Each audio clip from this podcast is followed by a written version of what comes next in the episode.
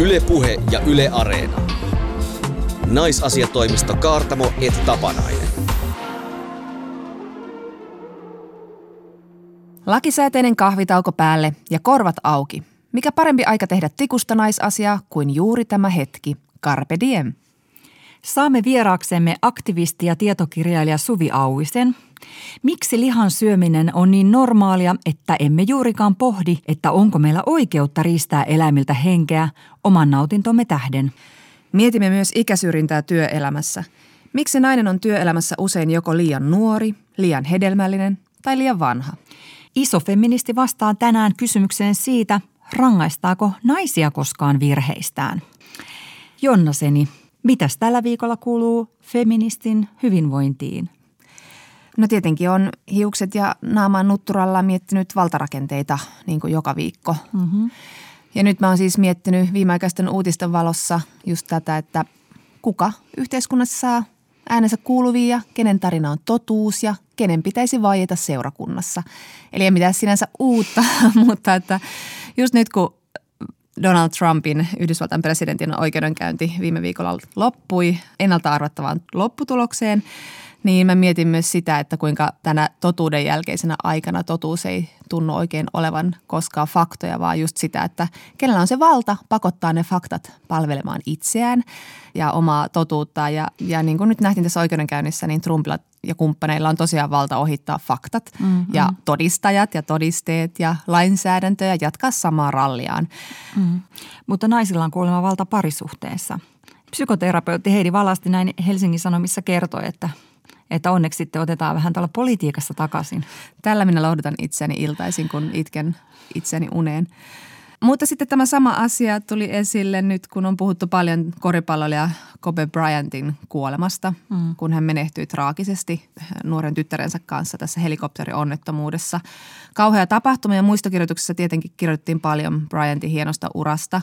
Hän oli poikkeuksellinen urheilija ja niin kuin on paljon nyt kirjoitettu, niin aika vähän sitten kuitenkin muisteltiin siinä yhteydessä sitä, että tosiaan 2003 eräs 19-vuotias nainen syytti häntä raiskauksesta. Ja tuollahan elettiin miityytä edeltävää aikaa ja tämän oikeudenkäynnin valmistelun aikana tätä nuorta naista siis retosteltiin todella rumasti mediassa. Ihan tälle Monika Lewinsky-malliin. Hänestä maalattiin kuva tämmöisenä epätasapainoisena ja seksuaalisesti aktiivina nuorena naisena, eli slut-shameatti oikein urakalla. Ja sitten ei kovin ihmeellistä, että tämä nuori nainen sitten vetäytyi oikeudenkäynnistä ja tämä asia sovittiin suljettujen ovien takana. Siis 19-vuotias, sehän on melkein lapsi. Kyllä. Ja tämä uhri sitten vaati Bryantilta anteeksi pyyntöä. Ja Bryant pahoittelikin tätä tapahtunutta ja sanoi, että hän oli uskonut, että tämä seksi oli tapahtunut ihan niin kuin yhteisymmärryksessä, mutta jälkikäteen on ymmärtänyt, että toinen osapuoli saattoi kokea niin, että ei se sitten ollutkaan suostumuksellista. Eli silloinhan se on raiskaus. Niin. Ja sitten tämä nuori nainen meni sitten poliisille ja hänen niin kuin genitaalialueessa oli sellaisia niin kuin vaurioita, että, että ei voi ihan niin kuin molemminpuolisella rajulla seksillä asiaa selittää. Kyllä. Mutta sitten Bryantin kuollessa jotkut tietenkin halusi nostaa myös tämän asian esiin ja vähän niin kuin ehkä myös kunnioittaa tämän uhrin elämää sillä, että sitä tosiasia ei pyyhkästä pois noin vain. Ja tämän sai sitten kyllä moni niskoissaan, kuten esimerkiksi juuri Washington Postin toimittaja Felicia Sonmez, joka sitten jakoi Twitterissä vanhan uutisen, joka kertoi näistä raiskaussyytöksistä ja tietenkin Sonmez hukutettiin vihaa ja tappouhkauksiin netissä ja hän niin kuin joutui yöpymään hotellissa. Mutta mikä järkyttävintä, niin tässä sitten oma media ei tukenut toimittajansa, eli Washington Post hyllytti Sonmezin, koska hän oli jakanut tämän tosiasian, tämän vanhan lehtijutun ja perustelivat tätä jollain epämääräisellä, ei ole Washington Postin käytäntöjen mukaista ja niin pädi. Aika hyvin tämäkin näytettiin, että niinku kenellä on kontrolli ja kenellä on lupa kertoa tarinaa ja minkälainen sen tarinan pitää olla. Ja jos joku siitä poikkeaa, niin tjup, hyllylle miettimään tekoja. Tätähän aina niin kuin paljon niin kuin mietitään, että saako kuolleesta puhua pahaa. Mutta mikä tulee tällaisiin niin kuin muistokirjoituksiin ja median muistokirjoituksiin siis, niin minusta Tommi Lindgren kirjoitti journalistissa aika hyvin, että julkisen keskustelutilan mediassa ei ole kirkko tai muistotilaisuus, vaan julkisuudessa eläneiden ihmisten menneisyyttä arvioitaessa huomio kohdistuu aina myös siihen, miten kriittinen journalismi on onnistunut hairahdusten käsittelyssä heidän elinaikanaan. Kyllä, ja mä ymmärrän kyllä, että moni miettii, että tämä tulee liian pian, että kun uhri kuolee ja näin, että halutaanko heti tuoda niitä rumia puolia. Mutta toisaalta, kun sitä edesmennyttä muistellaan, niin koska sitä saa sitten tuoda sitä toista puolta esiin? Ei sitä enää haluta kuulla sitä puheenvuoroa sen jälkeen, kun muistelut on ohi. Niin, että se on tavallaan niin kuin yleisölle niin kuin jotenkin niin kuin liian ahdistavaa mietittävää, että niin. Ihmisessä on niin kuin monia puolia. Niin. Ja ihmiset on ristiriitaisia hahmoja, ne kykenee sekä hyvään että pahaan. Amen. Todistat väkevästi. Mm. Ja siis onhan meillä itselläkin ollut näitä suurmiehiä monia, että sitten kun he ovat kuolleet, niin rakennetaan vaan tätä tämmöistä särötöntä suurmiestarinaa ja sitten niin kuin, vähän niin kuin tallataan muiden ihmisten päälle siinä samalla. Että just niin kuin Mäkihyppä ja Matti Nykänen kuoli, niin niitä kohtaa, jotka otti sitten esiin tämän Matin pahoinpitelevät ekspuolisot ja muut väkivallanteot, niin heitä kohtaan niin hyökättiin netissä rajusti. Esimerkiksi kirjailija Helmi Kokkonen sai huoritteluviestejä ja kaikenlaista törkyä, kun hän kirjoitti blogissaan, että eikö ihmistä voisi muistella kokonaisena ja muistaa myös näiden niin kuin tekojen vakavuus ja sitten myöskin niin kuin nämä Matin uhrit. Ja sitten yleensä usein ihmiset, jotka niin kuin vetoaa, että ei saa puhua kuolleesta pahaa, niin he vetoavat tähän niin kuin edesmenneen perheeseen, että pitää niin kuin miettiä heitä. Mutta että sitten kun Matti Nykäsen tytär kertoi Me naisissa siitä, että Matti ei juurikaan ollut hänelle isä, niin kommenttiketjussa arvatenkin hyökättiin sitten, että mitäs huomioita tämä tytär tässä nyt hakee ja niin poispäin. Eli huomaa kyllä, että niin kuin aika usein tämä omaisiin vetoaminen, niin se on vaan niin kuin tämmöinen keppihevonen näille tyypeille, jotka siis haluaa enemmänkin niin kuin suojella sitä omaa mielikuvaa siitä, vaikka ihailemastaan sankarista. Niin tässä on just tämä, että sitten niin kuin niille elämään jääneille omaisille, niille tulee niin paha mieli. Mm. Mutta mitäs sitten näille ihmisille, joita on kohdeltu kaltoin, kuinkahan paha mieli heillä on, kun tätä asiaa ei oteta todellakaan esiin? Että niin kun, miksi heitä kohtaan ei tunneta sitten sympatiaa? Juuri niin, ja kyllä tällaiset tarinat antaa sen viestin, että ei kyllä kannata tuoda niitä kokemuksia aina julki, että sitten niille joko on väliä, tai sitten ne seuraukset on niin kauheita, ettei se kannata. Tämähän nähdään nyt näissä niin kuin Yhdysvalloissa on meneillään elokuvan moguli Harvey Weinsteinin oikeudenkäynnit. Yhteensä 105 on kertonut Weinsteinin häirinneen heitä, mutta toki he kaikki eivät todista siellä oikeudessa. Ja nyt ollaan nähty, miten rumasti siellä siis mustamaalataan ja moukaroidaan psyykkisesti erästäkin todistajaa, jota siis kohdellaan ihan samalla tavalla kuin tätä Bryantia syyttänyttä 19-vuotiaasta 15 vuotta sitten. Ja tämähän on siis tämmöistä niin kuin ikiaikaista vaientamiskulttuuria, jolla niinku just yritetään saada hiljelmään ne naiset, jotka käy valtaa vastaan tai tuo ylipäätään esiin epämukavia asioita. Se tuntuu sinänsä surulliselta, kun on ajatellut, että Me Too on murtanut tätä vaientamisen kulttuuria paljon vahvemmin, mutta sitten näissä näkee sen, että vielä on ihan hemmetisti tehtävää. Tai siis just tämä ajatus, että totuus ei ole faktoja, että vaan se on sitä valtaa kaapata se ilmatila ja kertoa se oma tarinansa. Siitä tulee se yleisesti hyväksytty totuus. Mutta nyt kun me käydään tämmöisiä niin kuin suuria julkisia oikeudenkäyntejä, voihan näissä olla myös niin kuin semmoinen tulos, joka saa naiset puhumaan enemmän. Esimerkiksi tässä Bryantin tapauksessa, niin kun se 19-vuotias nuori nainen täydellisesti shameattiin ja just niin kuin kerroit, mitä tapahtui nyt tässä Weinsteinin tapauksessa. Sen vaikutushan on sitten se, että naiset ei sitten tuo näitä niin kuin asioita esiin, että arvioitiin jo, että tässä niin kuin 19-vuotiaan tapauksessa, niin se sai hirveän monet erilaisten seksuaalirikosten uhrit hiljenemään, mutta tämä oikeudenkäynti ei ole vielä ohi ja yleisesti paheksutaan tätä niin kuin uhrin leimaamista, joten ehkä tästä vielä niin kuin jotain hyvää nousee tästä niin kuin paskasuosta, missä nyt seistään polvien myöten jumissa.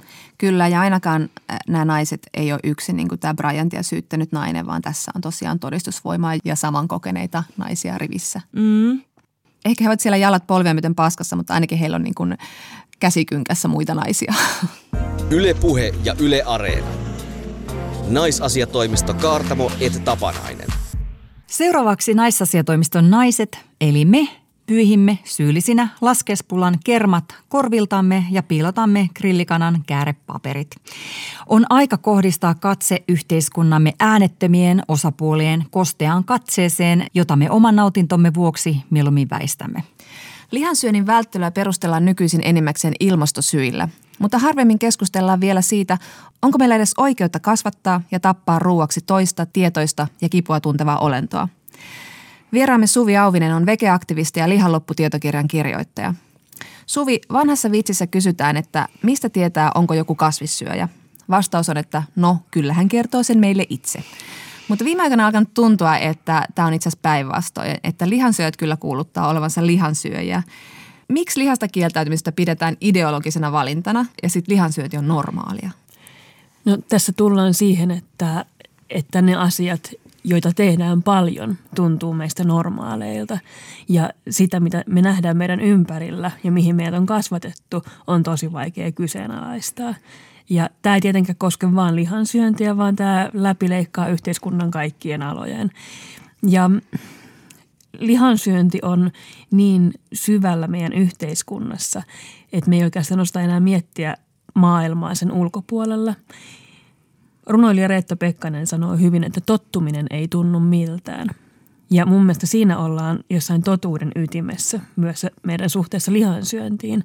Me ollaan kasvettu yhteiskunnassa, jossa muunlajisia eläimiä käytetään, niitä kasvatetaan ruuaksi ja se kokonaisuus on niin absurdi ja jos sitä yhtään miettii tarkemmin, niin brutaali ja hirveä, että me ei mielellään ajatella sitä, että mistä se liha tulee. Joten sitten meidän on helpompi ajatella, että tämä on normaalia ja sitten sillä normaaliuden verholla oikeuttaa se toiminta. Sä käytät kirjassasi ja nytkin käytit termiä muunlaiset eläimet. Joo. Miksi? Mun mielestä on tärkeää meidän ihmisten muistaa, että me ollaan yksi eläinlaji muiden joukossa. Ja jos me muistetaan se oma eläimyytemme, eläimellisyytemme, niin meidän on helpompi ensinnäkin kohdata ne muunlajiset eläimet. Meidän on helpompi tuntea empatiaa, asettua niiden tai heidän asemaansa ja ehkä sitä kautta myös miettiä sitä, että onko ne meidän teot muunlajisia eläimiä kohtaan oikeutettuja.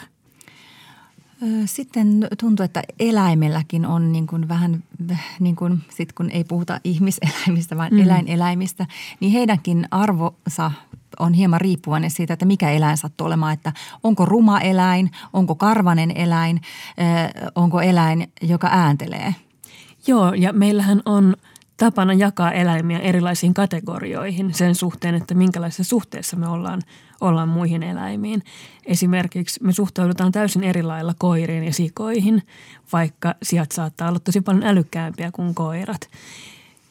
Mutta me ollaan luotu kategorioita muille eläimille, jotta meidän elämä tässä yhteiskunnassa helpottuisi, jotta se kognitiivinen dissonanssi ei jatkuvasti tulisi häiritsemään sitä meidän niin sanottua normaalia elämää.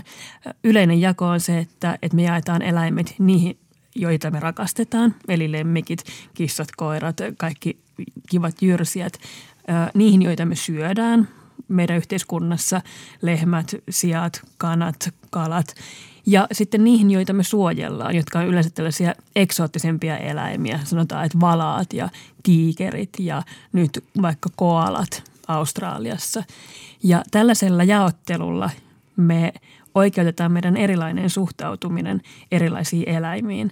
Mutta on hyvä muistaa, että nämä on tietenkin kulttuurisidonnaisia kategorioita ja esimerkiksi se, mitä eläimiä eri maissa syödään, riippuu siitä, mistä kulttuurista me sitä asiaa katsotaan. Mutta meilläkin niin syötävät eläimet on eri kategorioissa. Esimerkiksi jostain saattaa tuntua pahalta syödä just sikaa tai nautaa, isoja eläimiä, mutta vaikka äyriäiset on tosi ok tai sitten kana, joka on vaan niin kuin tyhmän näköinen ja kotkottaa. Joo, lähtökohtaisesti vaikuttaa siltä, että meidän on helpompi kokea empatiaa ja samastua muihin nisäkkäisiin. Paljon riippuu siitä, että minkälainen naama sillä eläimellä on. Me ollaan hirveän empaattisia vaikka sellaisia eläimiä kohtaan, joilla on vastaavat piirteet kuin vaikka ihmislapsilla, joilla on pyöreä naama ja silmät lähellä toisiaan ja nenä ja suu samassa suhteessa toisiinsa. Esimerkiksi just ne edellä mainitut koalat, ne on hirveän söpöjä meidän mielessä, koska ne muistuttaa vauvoja.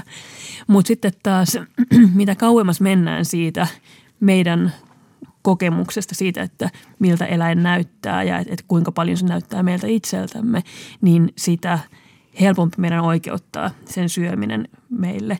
Ja linnut ja kalat putoaa helposti esimerkiksi just tähän kategoriaan. Meidän on vaikea samastua niihin, koska ne näyttää erilaiselta ja ne myös käyttäytyy meille yllättävällä, ennakoimattomalla tavalla usein. Meidän on vaikea esimerkiksi kalasta nähdä, että nyt toi varmaan kärsii. Siinä taas, että kun me katsotaan jotain kauheaa teurastamon videota, missä on joku possu ja se kirkuu, niin me ymmärretään sen eläimen lähettämät signaalit. Niin sanoit tuossa alussa, että tämä tehotuotannon todellisuus on brutaali, että sillä milloin umistaa silmänsä. Kerropa meille vähän, minkälainen lehmän elämänkaari. Mulla on semmoinen olo heti, että mä en halua kuulla, mä menen vähäksi aikaa pois. Lehmät tosi usein unohdetaan. Me nähdään jatkuvasti niiden lehmien panos meidän yhteiskuntaan, meidän ympärillä, jo lähtien esimerkiksi maidosta. Ja hirveän moni aikuinenkin ihminen ei ole koskaan ajatellut itse sitä maidon tuotantoa ja sitä prosessia. Ja meillä on paljon ihmisiä, jotka vaikka kieltäytyy syömästä punaista lihaa, ei mielellään syö vaikka nautaa, mutta sitten aivan surutta käyttää kyllä maitotuotteita, maitoa, juustoa, jogurttia ja muita. Ja siinä unohdetaan se, että Suomessa maidon tuotanto ja lihan tuotanto on täysin punottu yhteen. Meillä ei ole toista ilman toista. Luonnossahan lehmä, nauta pystyisi elämään noin 20-vuotiaaksi. Meillä tuolla maidon tuotannossa elävät naudat elää noin 4-5-vuotiaaksi. Se, minkä takia nämä naudat sitten niin sanotusti kuluu loppuun niin nopeasti, on se, että se maidon tuotanto on ihan hirvittävän rankkaa sille eläimelle. Lehmä poikii noin 2-vuotiaana ensimmäisen kerran.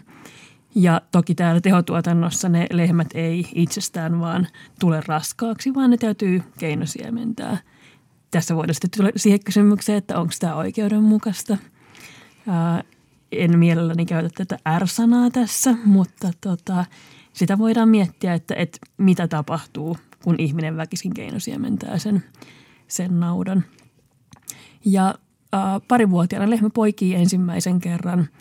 Ja riippuen vähän tilasta ja tuotantotavasta, niin se vasikka otetaan sieltä lehmältä pois, jotta se arvokas maito ei mene hukkaan siinä vasikalla. Sitten tämän jälkeen sitä lehmää lypsetään niin kauan, kun se tuottaa maitoa, ja sitten se poikii uudestaan.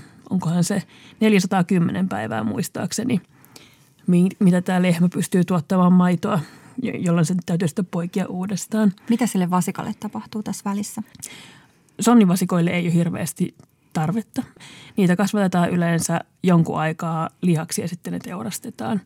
Ja sitten taas nämä lehmät laitetaan maidon tuotantoon. Ja sitten lehmä tuolla eläintuotannossa poikii 2-3 kertaa. Ja sen jälkeen se eläin on niin loppu siitä jatkuvasta maitokoneen elämästään, että se yleensä täytyy sitten pistää lihoiksi. Suurin osa näistä tuotantolehmistä, niin niille tulee utareongelmia. Ja sitten sorkkataudit on hirveän yleinen syy myös lopettaa lehmä. Miten lehmä lopetetaan? Lehmä yleensä tainnutetaan antamalla pulttipistoolista iskupäähän. Joskus se onnistuu ensimmäisellä kerralla, joskus tarvitaan useampi keikka. Eli tästähän oli muutamia vuosia sitten Oikeutta eläimille -järjestö oli saanut käsiinsä videokuvaa teurastamoilta ympäri Suomen, ja ne on viimeiset tällaiset eläintuotantovideot, mitä mä oon katsonut, koska ne oli ihan hirveätä katsottavaa. Mm.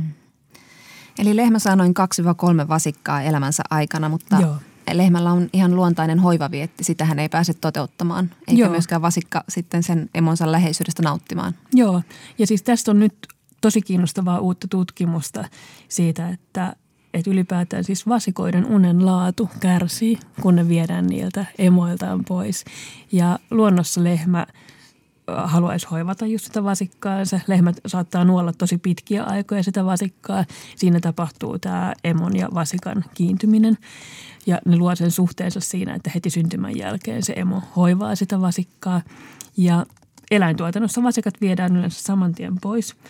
Ja sitten sitä perustellaan sillä, että niille eläimille tulee vähemmän stressiä, kun ne ei ehdi kiintyä toisiinsa.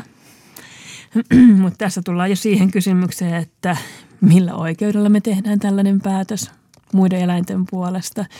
Mä oon itse äiti.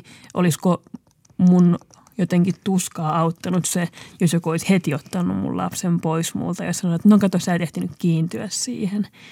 Jokainen, joka on vaikka kantanut lasta sisällään, niin tietää, että se ei siitä syntymän hetkestä kyllä se kiintymyssuhde ala, vaan jostain aika paljon aikaisemmin. Mm-hmm. Mä muistan itse, että mä aloin miettiä oikeasti lehmän elämää. Siinä vaiheessa, kun mä itse tulin raskaaksi, aika usein sitten tapahtuu tämä tämmöinen, että alkaa mieltää itsensä biologiseksi olennoksi. Ja silloin mä itse asiassa aloin vasta miettimään myös sitä niin kuin tyyliin maidon tuotantoa, että lehmä ei ole vain eläin, jolta valuu vain maitoa, vaan se tulee tämmöisen tiettyjen toimenpiteiden ja riistämisen takia. Miksi tämä tuntuu meistä niin ihan normaalilta käytännöltä eikä kauhealta asialta, vaikka tämä kuulostaa tämmöiseltä Margaret Atwoodin dystopialta? Nimenomaan toi, että tietyllä tavalla, niin kuin sanoit alussakin, että se on hirveä asia, me ei voida ajatella sitä. Mutta mulla tulee myös jonkun dystopian lukemisen jälkeen niin näitä tällaisia välähdyksiä, että ei jumalauta, mehän niin eletään tässä. Me ollaan koko ajan niin osallisena niin ihan niin järkyttävässä niin eläinkunnan sortamisessa ja mä oon niin itse niin vahvasti osa sitä järjestelmää. Siis me ollaan niin totuttu siihen, että kun eläintuotannon normalisointi lähtee jo sieltä, tiedättekö, kuvakirjoista. Meillä on niin kuin lapsille näytetään kirjat, jossa on maatila ja sitten siellä on lehmä, josta tulee maitoa. Ja kun me mennään peruskouluun, niin siellä on ruokalan seinillä on aina nämä vahvat luut, pitää juoda maitoa. EUn rahoittama koulumaitotuki pakottaa laittamaan tämän maitopropagandan sinne seinille. Niin me kasvetaan ajattelemaan, että se on niin normaalia. Ja just se ajatus siitä, että joku on normaalia, tekee tosi vaikeaksi sen kyseenalaistamisen. Ja toki sitten voisi ajatella, että meidän feministeinä täytyisi tottua siihen, että ne asiat, joihin me kasvetaan niin sanotusti normaaleina, ei välttämättä ole lainkaan normaaleja, vaan ne on vaan tottumuksia. Mutta just toi, että kun näkee itsessään sen eläimyyden, vaikka esimerkiksi just sitä kautta, että oma keho alkaakin tuottaa maitoa, niin se on varmasti monille sellainen ikään kuin havahtumisen hetki, että niin joo. Ja se tulee tosi monille aikuisillekin yllätyksenä, että mikään eläin ei siis tuota maitoa ilman niitä poikasia. Ei lehmät, ei vuohet, ei niin kuin mikään näistä. Siis mehän ei tykätä tästä, mitä sä sanot. Ei. Tutkimusten mukaan suomalaiset haluaa, että meidän tuotantoeläimiä kohdellaan hyvin. Mutta se ei niin kuin oikein vaikuta meidän käyttäytymiseen ja ruokatapoihin.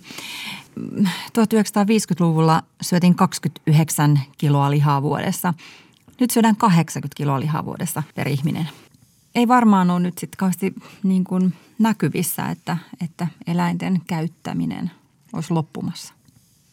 Musta tuntuu, että tässä on kaksi isoa trendiä, jotka vaikuttaa. Ensinnäkin ilmastonmuutos, mitä mainitsittekin alussa. Ilmastokriisin vuoksi yhä useampi miettii, että mitä me oikeastaan syödään. Ja silloin, jos alkaa vähentää lihansyöntiä ilmastosyistä, niin on myös helpompi ottaa vastaan se tieto siitä, että mitä se meidän ruoka oikeastaan tekeekään isommassakin mittakaavassa kuin pelkästään ilmastolle.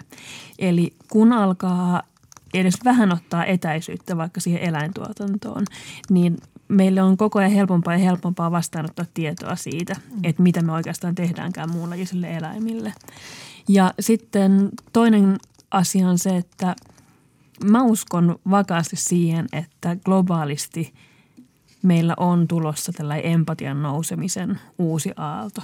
Just tällä hetkellä ei vielä ehkä näytä siltä. Näyttää siltä, että asiat on menossa aika synkkään suuntaan monellakin rintamalla, mutta tämä menee aina aalloissa tämä kehitys. Ja mä uskon vakaasti siihen, että me ollaan sellaisen uuden globaalin kiltteyden ja empatian trendin aivan alkumetreillä, koska voimalla on aina vastavoima. Kun me nähdään, että asiat menee huonoon suuntaan, niin meille tulee tarve parantaa niitä ja parantaa maailmaa. Ja meillä on kasvamassa ihan hurjan fiksu nuori sukupolvi tuolla. Ja mä uskon vakaasti siihen, että kun seuraavien vuosikymmenien aikana se, mitä me syödään, tulee väistämättä muuttumaan tosi radikaalisti. Ja kun toi yhä nuorempi sukupolvi ei enää kasvakaan siinä maailmassa, jossa se lihansyönti on niin normalisoitua, niin siellä tulee myös esiin se hetki, jolloin se nuorempi sukupolvi tulee kysymään meiltä, että ettekö te tiennyt, mitä tapahtuu? Ja jos te tiesitte, niin miten te annoitte sen tapahtua? Tämä on nyt semmoinen asia, jonka kanssa mä kipuilen. Mulla on pieni lapsi, joka on juonut lehmänmaitoa pienestä saakka ja me ollaan, kuulostaa paremmalta, kun mä sanoin, että meillä on sekasyöjiä. Ja on tämä kognitiivinen dissonanssi aika kova tässä päällä, eli se, että niin kuin ei koe elävänsä niin kuin aivan arvojensa mukaan. silti mä menen tänään kauppaan ja ostan varmaan maustamattomia broilerin suikaleita. Suvi Auvinen, miksi vitussa teen näin? Tai miten tämä voisi tämän ratkaista, että voisi mennä sitä kohti, että se kanavoituisi tekoihin eikä vain tämmöiseen epämääräiseen ahdistukseen?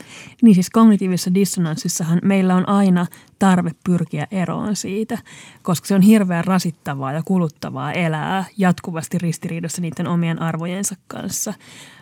Helppo ratkaisu tietenkin olisi vaan ehdottaa sille, että no lopeta se, mutta mä ymmärrän, että se on pitkän tien päässä. En mäkään ryhtynyt vegaaniksi yhdessä yössä napsu, vaan se oli useiden vuosien prosessi. Mulle luo toivoa se, että nyt viime vuonna Yle ja TNK:ssä Kantar teki tutkimuksen, kyselytutkimuksen, jossa he kysyi ihmisiltä Suomessa, että minkälaisia ilmastotekoja olisit valmis tekemään. Ja vastaajista 51% sanoi, että he olisivat valmiita vähentämään lihansyöntiä. Eli se on ensimmäinen askel, että alkaa vähentää sitä. Ja moni ihminen on tullut sanomaan mulle, että no, että mä voisin olla vegaani muuten, mutta kun mä tykkään juustosta. Mä sanoin, että okei, oon vegaani muuten, mutta syö juustoa. Ei tämä ole mikään puhtauskilpailu. Ei kyse siitä, että vain joku tietty sitoutumisen aste kelpaa, vaan kaikki auttaa. Jos on esimerkiksi sellainen ajatus, että no, että voisi alkaa vähentää lihansyöntiä, niin ota siihen joku systeemi. Ota yksi kasvisruokapäivä viikossa. Ei ole vaikeaa nykyään.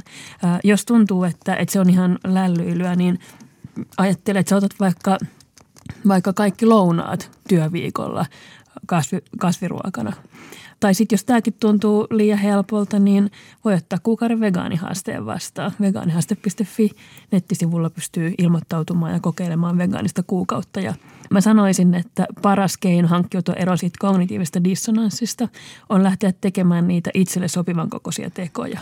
Ei niin, että ajattelee, että nyt mun täytyy muuttaa kaikki kerralla, vaan vähitellen lähtee menemään kohti sitä, että voi elää niiden omien arvojensa mukaisesti. Niin eikö se todellinen muutos elä juuri niissä ihmisissä, niissä lihansyöjä-ihmisissä, jotka vähentää sitä lihansyöntiä? Joo, ilman muuta. Et nyt me ollaan viime aikoina nähty se, että vegaanien määrä ei ole juuri noussut. Vegaaneja on 2% suomalaisista.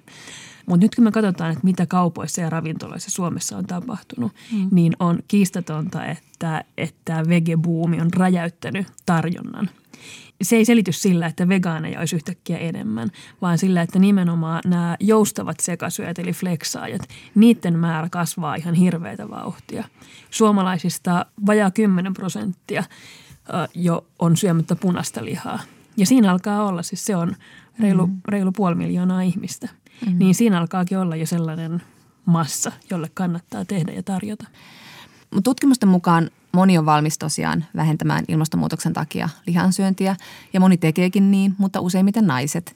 Ja feminismi ja kasvissyönti on usein kulkenut myös käsi kädessä. Carol Adamsin tunnettu teos The Sexual Politics of Meat ilmestyi 90-luvulla ja siinähän niin kuin rinnasti tänne tämmöisen naisen objektifioinnin ja eläinten syömisen, että naisen ruumista käytetään ihan samalla tavalla kuin eläimen ruumista käytetään, eikä kumpaakaan ajatella tämmöisenä niin kuin tuntevana yksilönä. Toivoisitko, että feministit ja feministisessä liikkeessä otettaisiin eläinten oikeudet vielä enemmän esille? Ilman muuta. Mua ei lakkaa hämmästyttämästä se, että kun me puhutaan siitä, että miten moninaiset nämä on nämä sorron muodot ja että miten ne aina risteää, että niin kuin yksi ryhmä voi olla monen erilaisen sorron kohteena, niin miten on mahdollista, että me intersektionaalisena feministeinä unohdetaan ne muunlajiset eläimet?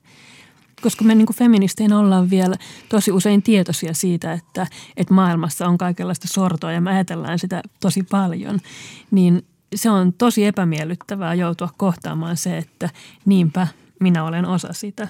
Sama esimerkiksi, mitä on joutunut valkoisena feministinä itse miettimään, on ollut se, että niinpä, että miten mun etuoikeudet näyttäytyy esimerkiksi rodullistettuihin feministeihin verrattuna. Ja sitten jos vielä joutuu tähän yhtälöön ottamaan se, että mitkä on ne meidän etuoikeudet, vaan sen takia, että mihin lajiin me ollaan satuttu syntymään. Ja mun mielestä tässä on niinku erityisen painavaa se, että muunlajiset eläimet on se yksi niistä todella harvoista ryhmistä, joka ei voi mitenkään ajaa sitä omaa asiansa yhteiskunnassa. Meillä on paljon marginalisoituja ryhmiä, joille se on vaikeaa. Mutta eläimillä ei ole omaa ääntä meidän yhteiskunnallisessa päätöksenteossa. Eläimet ei voi mennä Twitteriin kertomaan omaa näkökulmaansa siihen, että hei muuten, voisi olla kiva, jos lopettaisitte meidän varmaamisen ja syömisen. Ja silti siskot unohtaa niin usein sen, että siellä olisi valtava kärsivien joukko, joka on täysin jätetty unholaan. Toki eläintuotannossa on vielä sitten se, että usein se eläinten riisto kohdistuu nimenomaan niihin eläinlajin poikasiin ja naaraseläimiin. Oletko sä laskenut, että kuinka monen eläimen hengen sä säästät elinaikanasi? Kaikkia näitä laskureitahan on olemassa ja mä laskin just ennen tänne tuloa, että 1,5 tunnin keskustelun aikana täällä globaalisti eläintuotannossa kuolee 63 miljoonaa eläinyksilöä. Suurin osa niistä on kaloja. Maailmassa kuolee noin 63 miljardia maaeläintä vuodessa ja joitain tuhansia miljardeja kaloja. Ne mittakaavat on niin valtavan isoja, että meidän rajallinen mieli ei mitenkään pysty ymmärtämään sitä, mutta 63 miljoonaa eläintä on ihan hirveä määrä. Me ei puhuta siis kappaleista, me puhutaan yksilöistä. Ja sitten on niin kuin varmaan niin kuin aika turvallista sanoa, että joka ikinen niistä niin kuin pelkää ja kärsii kuollessaan. Niin, no tämä on sitten taas tullaan tähän, niin kuin, että mitä voimme tietää eläinten kognitiosta, mitä voimme tietää kalojen tunne-elämästä.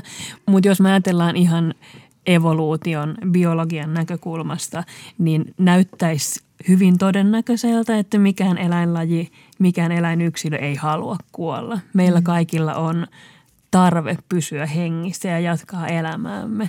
Ja kun me katsotaan esimerkiksi muita nisäkkäitä, niin kyllähän niistä näkee sen, koska ne on peloissaan tai koska niihin sattuu tai koska ne kärsii. Musta se ei ole niin kuin mitään turhaa eläinten inhimillistämistä sanoa, että kyllä me voidaan tietää, että myös muunlajiset eläimet kärsii. Niin, nyt kun me perustellaan tosiaan asioita nyt tällä ilmastonmuutoksella paljon, niin nyt on kuitenkin tapahtunut tämä murros, että puhutaan jo paljon ihan tästä niin kuin eläimistä tuntevina yksilöinä. Että jotain on nyt kähtänyt eteenpäin. Mä luin Yleltä jutun, jossa Eläinten hyvinvointikeskuksen erityisasiantuntija Tiina Kauppinen sanoi, että 10 vuotta sitten tällaiselle keskustelulle oltaisiin naurettu ja sitä olisi pidetty turhanpäiväisenä. Onko tämä toivoa herättävää? On ilman muuta. Ja kun me ajatellaan, että Suomessa 90-luvulla kaikki keskustelu eläinoikeuksista kiteytetään kettutyttö-keskustelun ympärille ja jo silloin sukupuolitettiin tosi vahvasti sitä ja nimenomaan yritettiin vähätellä näiden eläinaktivistien toimintaa sanomalla, että no tytöt tuossa nyt vaan vähän puuhastelee, jolloin yritettiin sanoa, että ei niitä tarvitse ottaa vakavasti. Ja kun katsotaan, että mihin se kettutyttöjen toiminta on johtanut, että muutama vuosikymmen sen jälkeen, kun Suomessa oli ensimmäiset turkistarhaiskut, niin eläinoikeudet on noussut jotenkin relevantiksi keskustelun aiheeksi. Meillä yhä useampi ihminen sanoo, että he haluaisivat, että tuotantoeläimiä kohdellaan hyvin ja ne elää hyvän elämän. Ja yhä useampi vähentää lihansyöntiä. Niin kyllä, kuulkaa vaan, ne muutama kettutyttö sai aika ison muutoksen aikaiseksi yhteiskunnassa. Suvi Auvinen, vegeaktivisti. Mä luulen, että kahden monella kuulijalla on nyt niin jotenkin vaikea olo. Mistä kaikesta se vaikea olo johtuu? Se johtuu siitä, että kun me mietitään muunlajisia eläimiä, niin me itse asiassa mietitään itseämme. Kun me esimerkiksi nähdään kuvia eläintuotannosta, niin ne kuvat ei oikeastaan esitä niitä muunlajisia eläimiä, vaan ne esittää meitä ihmisiä.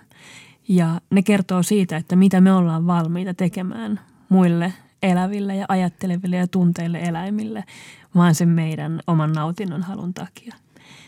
Ja sitä on tosi vaikea kohdata, koska me halutaan kertoa itsellemme tarinaa siitä, että me ollaan hyviä ihmisiä. Me pidetään arvossa eläinrakkautta. Me halutaan kertoa, että minä olen eläinrakas ihminen. Ja sitten me ollaan kuitenkin ulkoistettu se väkivallan käyttö niitä muunlajisia eläimiä kohtaan jonnekin muualle. Ja se muiden eläinten sorto tapahtuu meidän välittömän kokemuspiirin ulkopuolella. Se tapahtuu niillä tehotuotantotiloilla, se tapahtuu teurastamoilla. Ja me ei oikeastaan koskaan jouduta kohtaamaan sitä meidän päivittäisten valintojen koko kauheutta. silloin kun joku sen meidän silmien eteen läväyttääkin yhtäkkiä, niin se tuntuu tosi ikävältä, koska silloin se meidän tarina meistä itsestämme, se oma narratiivi omasta itsestä joutuu ristiriitaan. Jos se tuntuu epämiellyttävältä, niin sitten ei oikeastaan voi muuta kuin joko sulkea silmänsä ja todeta, että onpa vegaanit ärsyttäviä, eipä kuunnella niitä ja jatkaa elämää, kuten on elänyt. Tai sitten voi ajatella, että se epämiellyttävä totuus istuttaa jonkun siemenen oman itsen sisään. Ja kun on esimerkiksi kerran tehnyt sen yhteyden, sen pihvin ja elävän söpön eläimen välille, niin sitä yhteyttä on tosi vaikea purkaa enää. Me aletaan ajatella enemmän ja enemmän sitä, että miten ne meidän valinnat vaikuttaa muihin. Yle Puhe ja Yle Areena. Naisasiatoimisto Kaartamo et Tapanainen.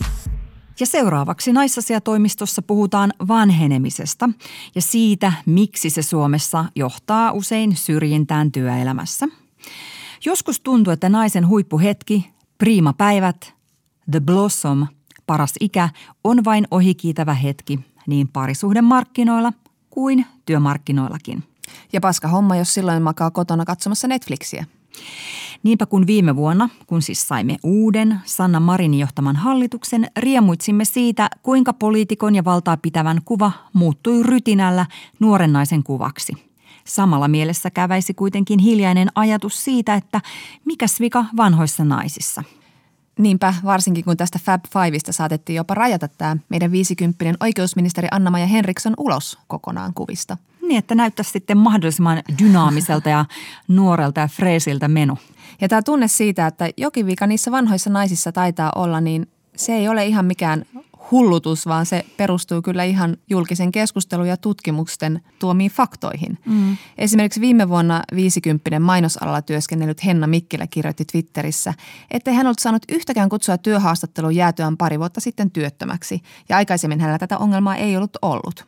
Ammattiliitto Proon 2018 julkaisemasta työmarkkinatutkimuksesta sekä EK:n kyselytutkimuksesta selvisi, että työtä haettaessa eniten ikäsyrjintää kokevat juuri yli 55-vuotiaat. Naiset on kohdannut ikäsyrjintää työnhaun yhteydessä hieman useammin kuin miehet. Tätä myös niin kuin sanoi TE-palveluiden asiantuntija Susanna Soikkeli viime vuonna Me naisissa, että tämä Mikkilän Twitterissä nostama ilmiö näkyy ihan heidän omassa arjessaan siellä TE-palveluissa. Mm-hmm. Että siellä on tosi paljon korkeasti koulutettuja ja ammattitaitoisia työnhakijoita, jotka ei sitten työllisty, vaikka heillä on kielitaito ja osaaminen ja tämä ulkoinen habitus, joka tietenkin korostuu meillä nykyisin ulkonäköyhteiskunnassa. Ja hakemukset niin kuin priimaa ja hirveän usein he ovat nimenomaan naisia. Mm. Niin, ikäsyrjintähän on siinä mielessä tasa-arvosta, että se läpäisee yhteiskunnan kaikki eri ammattiryhmät. Turvassa ei ole asiantuntija tai esimiesasemassakaan olevat. Heti kun 50-vuotiaat on juhlittu, niin heidänkin työttömyysriskinsä kasvaa. Eli voisi kuvitella, että sit jossain niin kuin asiantuntija-alalla, niin sillä substanssilla, joka siellä vuosien varrella sinne ihmisen aivoon tai tekemiseen valuu, niin että sillä olisi jotain merkitystä. Voisi kuvitella, joo. Mutta tästä kirjoitti myös siis Marimekon johtaja Mika Ihamuotila muutama viikko sitten Twitterissä. Olen yrittänyt olla Suomessa edelläkävijä nuorten ja naisten nostamisessa johtotehtäviin, mutta nyt tapaan liikaa moderneja 50+-vuotiaita johtajia ilman töitä vain ikänsä vuoksi. Palkataan heitä varsinkin nuorten työyhteisöihin ja startupeihin, sinnehän luovat diversiteettiä. Me päästäisiin varmaan sinne toimistokeski-ikäiseksi, semmoiseksi lemmikiksi. Niin aivan. Mutta sittenhän on niin, että jotkut hirvittävän vanhat eli yli 40-vuotiaat ihmiset on aivan siellä työelämässä. Heillä on vakituinen työsuhde eikä YT-neuvottelutkaan uhkaa, mutta silti saattaa kokea siellä työpaikalla ikäsyrjintää. Niin sitten se on niinku, sehän on nyt myös niinku vähän vaikea näyttää, että onko toi vaan sun fiilinki, ettei se oteta vaikka johonkin projekteihin mukaan. Mutta kansainvälisten tutkimusten mukaan kyllä on näin, että he eivät saa sitä vaikka niinku ylennyksiä tai tämmöisiä niin kuin koulutuksia siellä työpaikan sisällä. Ja sitten naiset kohtaa just tämmöistä moniperusteista syrjintää, eli niin kuin ikääntyneille naisille tämmöinen ikäsyrjintä ja sitten seksismi, niin ne merkitsee tämmöistä tuplahaastetta. Mutta sitten tätä aihetta tutkinut professori Linda Gratton London Business Schoolista on sanonut, että itse asiassa tämä ikäsyrjintä on naisille paljon pahempaa kuin seksismi. Ja hänen mukaansa se alkaa jo naisilla 40-vuotiaana ja miehillä sitten 45-vuotiaana. Outi, mitä sä mietit työelämästä nyt näin 40 rajapyykin ylittäessäsi, jolloin syrjintä on jo alkanut meidän kohdalla? Ootko sä huolissasi? Mietitkö sä, mikä sun rooli on vaikkapa nyt seuraavan parin vuosikymmenen aikana? Me ollaan nyt niin kuin about meidän työelämän, työuran puolivälissä. No kyllä mä oon sillä huolissani, että kun mä oon ollut pitkään niin pienyrittäjä, niin mulla on semmoinen niin kuin olo, että mun pitäisi päästä jonnekin työpaikkaan turvaan, koska jotenkin sitten niin kuin ajattelee, että niin kuin haluuko kukaan niin kuin ostaa vanhenevalta naisyrittäjältä myöskään niitä tuotteita, jotka on journalistisia tuotteita ja mediatuotteita. Että ihan selvästi se, että tästä syrjinnästä puhutaan nyt enemmän, niin vaikuttaa niin kuin kenties omiin ratkaisuihin ja ainakin semmoiseen niin kuin vähän tulevaisuuden pelkoon kyllä niin kuin kieltämättä. Oletko sä Jonna itse niin kuin ajatellut tällaisia inhottavia ajatuksia? No ihan samanlaisia ajatuksia on pyörinyt, että miettii aika paljon, että millaisia hyppyjä ja riskejä uskaltaa ottaa. Millaisella alalla mä niin kuin jaksan, millaisella alalla mä myös niin kuin voin kehittyä ja oppia. Että huomaa sen, että miettii vähän se sillä, että millaisia ratkaisuja tässä oikein pitäisi tehdä. Joo, niin kuin ensimmäistä kertaa elämässä on semmoisessa tilanteessa, että ei voi toimia enää jotenkin kauhean spontaanisti työelämän suhteen. Niin. Mutta onko jotenkin sitten niin kuin vaikka 50 työntekijä niin huonompi kuin ripeä 30? No tutkimusten mukaan vastaus on aika yksiselitteisesti ei. Työntekijä on tuottavimmillaan juuri siinä 50 korvilla 50-55-vuotiaana ja se varmaan nyt selittyy monella asialla, mutta esimerkiksi sillä, että ei tarvitse lähteä 4:15 päiväkotiin pikajunalla. Indeed. Professori Lea Pulkkinen summasi vanhempien työntekijöiden ansioita Me naisissa näin, että vaikka ei voikaan nyt ikäryhmittäin yleistää, niin jotain yleistyksiä voidaan tehdä. Koska yleensähän erot tietysti on isompia yksilöiden välillä kuin ikäryhmien välillä, mutta parikymppisellä voi olla parempi havainto- ja reaktionopeus, mutta sitten nämä niin kuin muut kognitiiviset taidot, kuten päättelykyky, se lisääntyy koko ajan aikuisiän kuluessa ja tietoon ja kokemukseen perustuva arviointi on keski-iässä huipussaan. Ja sitten kun meillä on aina tämä myytti, että vanhemmat ihmiset ei opi, ne ei halua oppia, ei ne enää vaan pysty, vanha koira ei opi uusia temppuja, niin itse asiassa tämmöinen niin kuin kiteytynyt älykkyys, mikä on vanhemmissa ihmisissä, niin se auttaa ymmärtämään ilmiöiden luonnetta, syitä ja seurauksia ja se luo pohjaa viisaudelle, joka voi kasvaa pitkäänkin ja edesauttaa myös oppimista. No niin. Sitten vanhemmissa ihmisissä on ehkä se, että ne ei niinku enää niinku jaksa siellä työpaikalla imitoida semmoista niinku kreisiä ripeyttä. Esimerkiksi juosta lounassalaatin kanssa palaverista toiseen niin, että korkokengät kopsuttaa ja että ottaa niinku elämässä niinku tavallaan vähän silleen niinku – että tehdään nyt nämä hommat ja en nyt jaksa enää tuota esitystä, niin siitähän sitten saattaa tulla siellä työpaikassa semmoinen olo, että ne ei ole niin dynaamisia, vaikka tosiasiassa asia on täysin päinvastainen. Silloinhan on kysymys myös niin kuin työn johtamisesta, että on niin kuin helppo tekosyy työnantajalle ajatella, että on niin vanha, eikä se jaksa, eikä se on motivoitunut, jos se itse niin kuin onnistu motivoimaan sitä mitenkään siinä duunissa. Mutta sitten kun mietitään, mistä ikäsyrjintä sitten johtuu, niin sittenhän sitä usein selitään tietenkin rahalla ja kustannuksilla, mutta siis tämäkään ei selitä sitä. 50-vuotiaat ei ole kallista työvoimaa siis sillä tavalla suhteessa, että huippupalkat yleensä laskee 40 ikävuoden jälkeen ja sitten tämmöiset niin kuin eläkemaksutkaan ei ole niin valtavia, että ne voisi selittää tätä ilmiötä. Ainoa, mikä tämä ilmiötä selittää, on asenteet, eli todellisuuspohjaa näillä ei ole. Ja se, mitä mekin ollaan nyt sun kanssa ruvettu tekemään, niin se näiden asenteiden sisäistäminen on tosi vaarallista. Työterveyslaitoksen asiantuntija Merja Sarkkinen kirjoittaa blogissa, että tällöin näistä asenteista muodostuu itseään toteuttavia ennusteita, jotka nakertavat ikääntyvän työntekijän uskoa omiin kykyihinsä oppia uutta ja kehittää itseään ja työtään. Sisäistetty ikäsyrjinnän kokemus vie myös pohjan myönteisiltä tulevaisuuteen suuntautuvilta työtavoitteilta ja virittää työntekijän eläkeajatukset. Samalla estetään myös haaveita pidemmistä työurista. Vaikka siis meidän yhdenvertaisuuslaissa ikäsyrjintä on kielletty, niin sitten jos itse kokee olevansa syrjitty sen takia, niin varmaan on niinku aika niinku hankala viedä sitä asiaa eteenpäin, koska siinä on aina se niinku leiman ja niinku pilkan mahdollisuus. Niinku tuoda oikein itse sitä, että huomaattehan, että minä olen vanha ja niinku nämä asiat niinku liittyy tähän. Sen takia just suurin osa ei kerro näistä kokemuksistaan syrjinnästä eteenpäin millekään virallisille tahoille. Vaikka siis on erilaisia niin kuin konsteja, esimerkiksi työsuojeluviranomaisten puoleen voi kääntyä näissä asioissa ja varmaan niin kuin tulostakin on tullut. Joo, mä soitin aluehallintavirastoon ja siellä kerrottiin, että on kyllä joitain oikeustapauksia ollut, esimerkiksi hovioikeudessa, mutta varmasti käräjäoikeudessa vähän enemmän.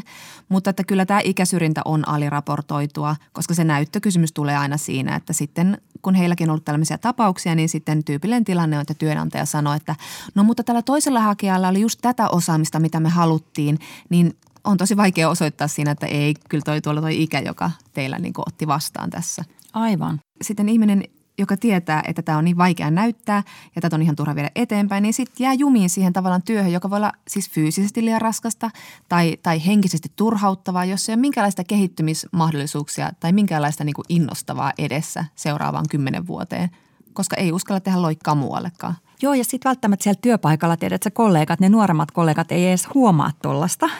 Mä muistan itse tämmöisen tapauksen, kun mulla oli yksi ystävä, joka oli 50, kun mä itse olin jotain 25-vuotias. Sitten mä oikein vitsailin siitä, että bum bum bum, dinosaurus tulee. Ja siis se oli tämmöistä leikittelyä. Sitten eräänä päivänä tämä Anne mulle, että sit kun oot 50, niin vitsaillaan uudestaan. Hyvä, Anne. Joo, mä olin todella häpeissäni, mutta mä en voinut todellakaan ymmärtää, että minkälaisia asioita hän kokee siellä työpaikalla, koska musta näytti siltä, että me ollaan aivan samalla rivillä ja samat mahdollisuudet, mutta jälleen kerran paskan marjat, koska hän esimerkiksi teki sitä työtä, mitä mä tein 25-vuotiaana. Hänenhän olisi pitänyt olla siellä jo esimies.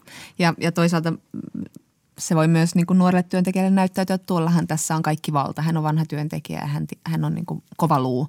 Aivan, ihailin hänen osaamistaan. Niin paljon kuin meillä puhutaan ikäsyrjinnästä nyt, kyllä se jää pimentoon aika usein toi sukupuoli ja sukupuolittuneisuus siinä.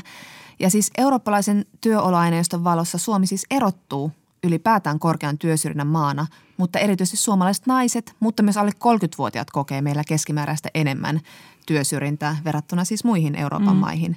Ja tästä on pitänyt paljon meteliä europarlamentaarikko Sirpa Pietikäinen. Hän muun muassa 10 vuotta sitten ajoi Euroopan parlamentissa mietintöä toimintasuunnitelmasta, jolla sitten raportoitaisiin tämmöistä ikäsyrjintää vuosittain.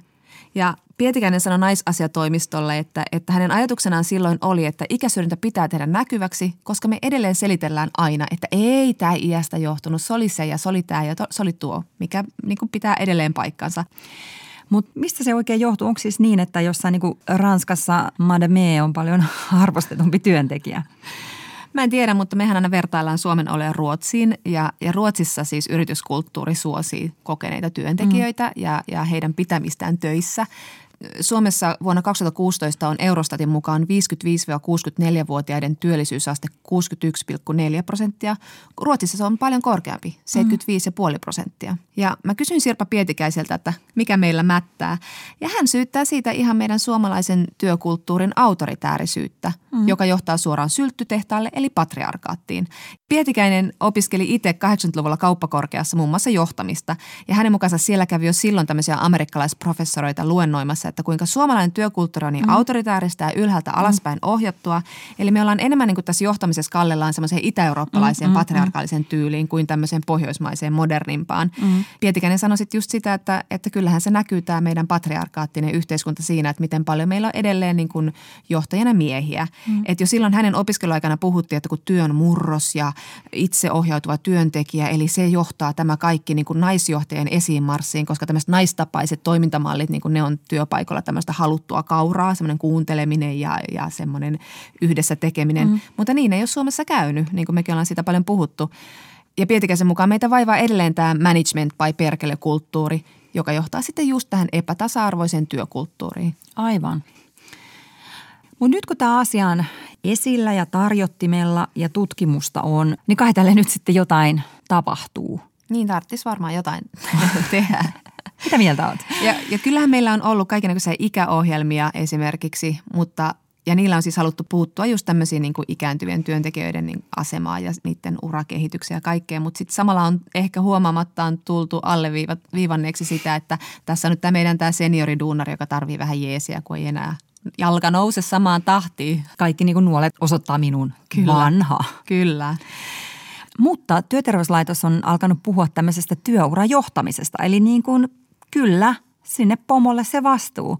Eli rohkaistaan työnantajia miettimään työntekijän sellaista niin kuin yksilöllistä elämäntilannetta ja työuravaihetta ja rakennetaan sitten ne tulevaa urapolkua huomioiden, että miten saadaan imua ja merkitystä vaikkapa niihin sitten jäljellä olevaan 10 vuoteen ja totta kai tämä nyt hyödyntää myös niin kuin nuorempaa työntekijää. Kyllä mä olisin kaipannut semmoista, tai kaipaan edelleenkin sellaista työurajohtamista, jossa otetaan huomioon niin kuin se, että eletäänkö tässä nyt sitä kaikista kiireistä pikkulapsiarkea esimerkiksi. Niin. Mutta siis Sirpa Pietikäinen pitää tämmöisiä ohjelmia hyvinä, mutta hän ei usko, että ne korjaa niitä rakenteellisia ongelmia, koska nämä menee semmoiseen mentorointisuuntaan ja sitten se on vähän silleen CSO, että missä nyt sitten otetaan käyttöön ja kuka jaksaa ja onko meillä tämmöiseen aikaa. Ja Pietikäisen mukaan pitää ottaa yksinkertaisesti käyttöön jokaisella työpaikalla tasa-arvo-ohjelma. Siitä on puhuttu, mutta se ei oikein edennyt meillä millään työpaikalla käytäntöön. Eli se ei saa olla semmoinen, joka kaivetaan sieltä laatikosta ja pyyhitään pölyt, kun joku sitä tulee kysymään, että miten se teidän tasa-arvo-ohjelma, vaan semmoinen, joka arvioidaan joka vuosi. Ja tämä ei liity pelkästään ikään, vaan se olisi myös niin kuin toisi diversiteettiä koko siihen työyhteisöön. Siinä niin kuin katsottaisiin sitä, että sekä rekrytoinnissa, siinä kenelle tarjotaan koulutuksia tai ylennyksiä, niin siinä olisi diversiteettiä. Ettei se ole aina se niin kuin 30 nuori urotykkimies. Kyllä. Ja Pietikäinen ottaa esimerkkinä tämmöisen, että jos nyt vaikka joku 20 saa sen pomonpestin, niin sit pitää olla se läpinäkyvä semmoinen pätevyysarviointi kaikkien nähtävillä. Että voihan se olla se 20 pätevämpi kuin se 50 hakija, mutta se pitää tulla sitten ilmi, että millä tavoin. Ja nykyään niin kuin ylipäätänsä niin kuin johtamista ajatellaan niin, että ei se johtajan tarvitse olla niin kuin parempi kuin ne, vaikka ne työntekijät. Eihän se tarkoita sitä, vaan sillä on niin kuin erilaisia skillsejä, millä se pystyy vaikka niin kuin sitä tiimiä jotenkin niin kuin ohjailemaan ja rohkaisemaan parempaan suoritukseen. Kyllä. Ja se parempi suoritus tässä nyt varmaan on se avainsana, että kun pitäisi olla aika itsestään selvää, miksi meidän pitää tasa-arvoistaa työkulttuuria. Se pitäisi olla itseisarvo, että meillä on diversiteettiä työpaikoilla. Mutta kun sanotaan raha, niin se lähtee. Sitten se lähtee rullaamaan mukavasti. Koska nämä argumentit kuin se, että niinku, mitä se vaikka tekee ihmiselle ja sen itsetunnalle ja mielenterveydelle se, että sä oot uras parhaassa vaiheessa. Ne lapset on tosiaan kasvanut ja sä oot niinku löytänyt omat vahvuutesi ja itsetuntosi ja niinku oot silleen niinku täältä tullaan. Niin sit sut yhtäkkiä siirretään silleen hiljaa sivuun. Ja sit tässä on just tämä ikäsyrjintä, niin tällähän on sitten kumuloituvia seurauksia. Sitten se johtaa näihin niin kuin eläkeputkiin ja pitkäaikaistyöttömyyteen, pieneen eläkkeeseen, köyhyyteen. Siis yhteiskunta kärsii taloudellisesti tosi paljon, mutta ei se nyt varmaan sitä yritystä kiinnostaa. Niin, aivan. Että tavallaan niin kuin meidän yritykset saisi ottaa yhteiskunnasta, ihmisten niin kuin hyvinvoinnista paljon suurempaa vastuuta, koska ne on niin hirveän suuria ja osallisia siihen. Juuri näin. Ilman, että ne ajattelee aina, että tuleeko tästä rahat takaisin. Ja kuitenkin ne sitten tulee jollain tavalla. Et juuri tämä raha sitten on tämä peruste, joka voidaan ottaa esille, että hei, teidän organisaatio menestyy paremmin, kun teillä on erilaisia työntekijöitä. Se johtuu sitten tästä, Sirpa Pietikäinen kutsuu tätä siis elefantti-ilmiöksi, että elefantillakin on laumoissaan nämä matriarkat, isoäidit, jotka välittää sille laumalle tämmöistä ylisukupolvista viisautta ja näyttää, että miten me reagoimme uhkiin, jotka on meidän niin kuin lauman riskeinä tai vaaroina. Ja Pietikäinen sanoo sitä, että on eri asia elää laman läpi kuin vaikka lukea siitä. On eri asia tietää, kuinka yrityksen hankalaa asiakasta kohdellaan kuin lukea joku asiakaspalveluopas. Että kun tämä hiljainen tieto ei siirry, niin syntyy tämmöisiä epäjatkuvuuksia ja silloin tämän organisaation reagointikyky heikkenee. Eli kun tulee tämmöisiä isoja kriisejä niin kuin aina tulee, oli se sitten ilmastonmuutos tai vaikka nyt tämä koronavirus, niin sitten tämä organisaation reagointikyky on heikko. Mutta kun sanoit tuosta niin kuin elefanttilaumasta, niin et eihän tätä nyt voi pistää pelkästään tietenkään niin kuin työnantajien vastuulle ja yhteiskunta, ja mitä se nyt sitten onkaan. Yhteiskunta ollaan niin kuin me. Sitten niin kuin meidänkään ei pidä siellä työpaikalla niin kuin ajatella ihmisistä, että toi on ikänsä tai sukupuolensa takia sitä tai tätä. Eli niin kuin ajatella myös itse, että me tarvitaan tähän elefanttilaumaan erilaisia jäseniä. Ja minun paikkani tässä laumassa myös tämän niin kuin elämän ja työuran varrella muuttuu. Et siksi mä en saa myöskään niin kuin diskriminoida sitä tyyppiä, joka on nyt jossain toisessa positiossa siellä. Niin, tai heittää näitä dinosaurusvitsejä. No tällä puheella tuliko sulle nyt sellainen olo, että kyllähän tämä työura tästä jatkuu vielä 30 vuotta ja hyvin menee? No mutta siis jos meidän työkulttuuri lähtee siitä tästä patriarkaattisesta yhteiskunnasta niin ja me tässä murretaan sitä pala palalta, niin kyllä työkulttuurikin saadaan muuttumaan. Jos ei meille, niin tuleville sukupolville. Yle Puhe ja Yle Areena. Naisasiatoimisto Kaartamo et Tapanainen. Kas näin on syöty taas koko täysviljapatonki täytteineen ja on aika viimeisen, eli kysy feministiltä, kuinka paljon kilo höyheniä painaa ohjelmaosuutemme. Annika on laittanut meille sähköpostia osoitteeseen naisasiatoimisto@yle.fi. Teiltä kysyttiin viimeksi, miksi virheen tehnyttä miestä aina tuetaan. Entä sitten kun nainen tekee virheen? Missä ovat tukijat? No lähdetäänpä liikkeelle nyt siitä, että naisethan eivät tee virheitä. Aivan. Mutta oikeasti, jos ajatellaan vaikka seksuaalista häirintää tai seksuaalista vallankäyttöä, niin aika harvoin se nainen on siinä syytetyn paikalla, vaikka onhan tietenkin myös vaikkapa naispuolisia seksuaalirikoksia ja hyväksikäytön mahdollistajia hyvin graaveissakin tapauksissa ja niin edelleen, mutta usein se naisen virhe on nimenomaan se, että hän ottaa esille jonkun miehen tekemän epäoikeudenmukaisuuden tai kaltoinkohtelun ja se nainen leimaantuu sitten siinä samalla. Ja se voi vaikuttaa sitten isosti myös tämän naisen maineeseen ja työhön ja sosiaalisiin suhteisiin. Tällaisissa tapauksissa, jossa nainen on tehnyt jonkun, eli siis patriarkaalisen yhteiskuntajärjestelmän mielestä virheen, hänellä on kuitenkin onneksi nykyään tukijoita niistä, jotka ovat kärsineet samasta asiasta kuin nainen. Joukkovoimaa, niin kuin tuossa alussa sanottiin. Mutta jos ajatellaan jotain muuta naisen tekemää virhettä kuin ilmiantaminen, esimerkiksi jotain aivan rikollista. Onko naisella silloin tukijoita? Kysyimme asiaa feministisen salaseuramme jäseneltä, Vanajan vankilan ja Hämeen yhdyskuntaseuraamustoimiston johtajalta Kaisa Tammi-Moilaselta. Hän sanoi, että kyllä. Miehiä ja naisia virheen eli rikoksentekijöinä arvioidaan ja arvostellaan yhteiskunnassamme hyvin eri tavalla. Miesten ja naisten tekemiin rikoksiin suhtautuminen näkyy jo pelkästään rikosten uutisoinnissa. Kun rattijuoppo on nainen, nostetaan sukupuoli yleensä pikkuuutisessakin otsikkoon. Myös naissukupuolisesta henkirikoksen tekijästä uutisoidaan usein miespuolista tapporikoksesta tuomittua raflaavammin. Rikoksia tehnyt nainen tuntuu rikkoneen lain lisäksi paljon enemmän yhteiskunnassamme vallitsevia normeja ja käsityksiä kuin rikoksia tehnyt mies. Niinpä. Kyllä me tiedetään, että jo lapsuudessa pojille sallitaan paljon enemmän tämmöistä oman voiman osoittamista ja vallattomuutta ja kurittomuutta. Ja sitten tytöiltä odotetaan just tätä tottelevaisuutta ja kuuliaisuutta ja kiltteyttä. Varmaan se juontaa juurensa jo sieltä asti. Mm. Kaisa sanoo, että naiset ja miehet tuomitaan rikoksista tietenkin lain mukaan yhdenvertaisesti samalta mittarilta, mutta he saattavat saada rankemman tuomion lähipiiriltään ja muilta. Miesten ja naisten rikokset herättävät hyvin erilaisia reaktioita. Esimerkiksi naisvangit saa ani harvoin ihailijapostia vankilaan siviilistä tällaisilta tuntemattomilta miehiltä, mutta sitten taas jos mediassa on esillä joku miesrikollinen tai vanki, niin hän saattaa saada vaikka kuinka paljon ihailijapostia ja ehdotuksia – peräti seurustelusta. Niin ja vastaavasti miesvangeilla on naisvankeja useammin tukea siviilissä olevista läheisistä, puolisosta tai muista perheenjäsenistä. Naisvankien vankeutta leimaa enemmän yksin pärjääminen ja toisista, siviilissä tai muissa laitoksissa olevista läheisistä huolehtiminen. Mm. Ja näin. Naisasiatoimisto on paketissa ja ensi viikolla puhumme siitä, voiko mitään enää ostaa ilman, että omat kädet tahriutuvat vereen. Vieraanamme on globaalia eettistä kauppaa edistävän Eetin Maija Lumme. Puhumme myös itsehoidosta, self-helpistä. Onko se täyttä huuhaata vai onko se aivojumppaa? Vai voiko sen avulla peräti löytää yhteyden sisäiseen jumalattareensa ja tuhota patriarkaatti? Hei hei! Näkemiin! Yle Puhe ja Yle Areena. Naisasiatoimisto Kaartamo et Tapanainen.